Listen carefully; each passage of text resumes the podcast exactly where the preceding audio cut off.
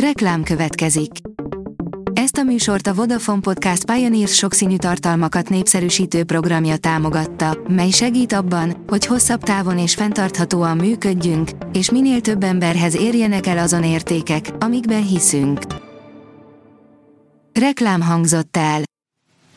Lapszemle az aktuális top hírekből. Alíz vagyok, a hírstart robot hangja. Ma július másodika, Otto névnapja van. A Telex írja, Bajnai, a titkosszolgálati jelentést lássuk annak, aminek megrendelői szánták, politikai propaganda kiadványnak. A volt miniszterelnök részletesen kifejtette, hogy szerinte miért nem igaz, ami az ellenzék kampányfinanszírozását vizsgáló jelentésben áll.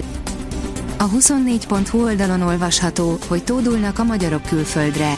A koronavírus járványt követően töretlen a magyarok utazási kedve, az utazási irodák forgalma az árbevételben bizonyosan meghaladja, utasszámban pedig megközelítheti a járvány előtti szintet.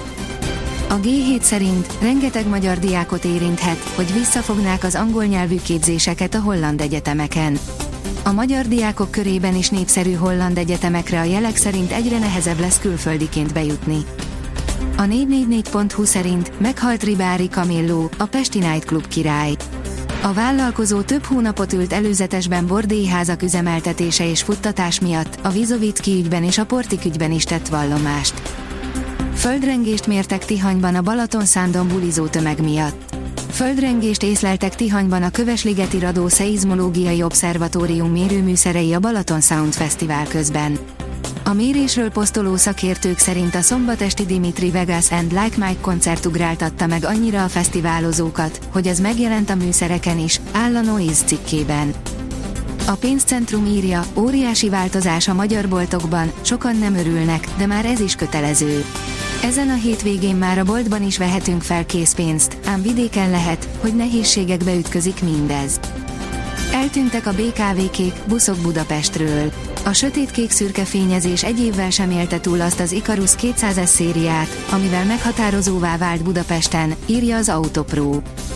F1, megszakadt Verstappen sorozata Ausztriában. A büntetések futama volt a Forma 1-es osztrák nagydíj, az időmérőn tapasztalt őrület a futamon is folytatódott. Ugyan tíz körön át a Ferrari is vezetett, de ezúttal sem akadt igazi kihívója Max Verstappennek, írja a vezes. A portfólió oldalon olvasható, hogy lecsapott a vihar az egyik vármegyére, folyamatosan dolgoznak a tűzoltók. Folyamatosan dolgoznak a tűzoltók a Békés vármegye több településén vasárnap délután átvonuló, széllel kísért felhőszakadás okozta károk helyreállításán tájékoztatta a Békés vármegyei katasztrófavédelmi igazgatóság szóvivője az MTI.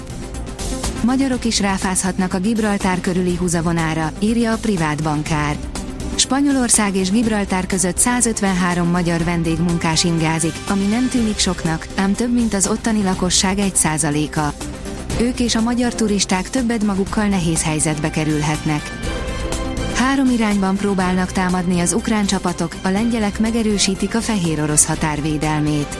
Az orosz erők megsemmisítették az Antonyivszki hídnál lévő Antonyivszki szigeten partra szállt ukrán alakulatot, áll a vg.hu cikkében.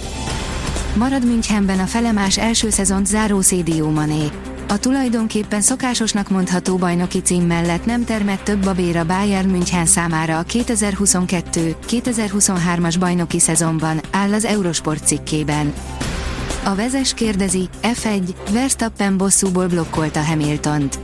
Toto Wolf, a Mercedes csapatfőnöke szerint Max Verstappen meg akarta leckéztetni Lewis Hamiltont, ezért büntetésből blokkolta őt egy kritikus pillanatban.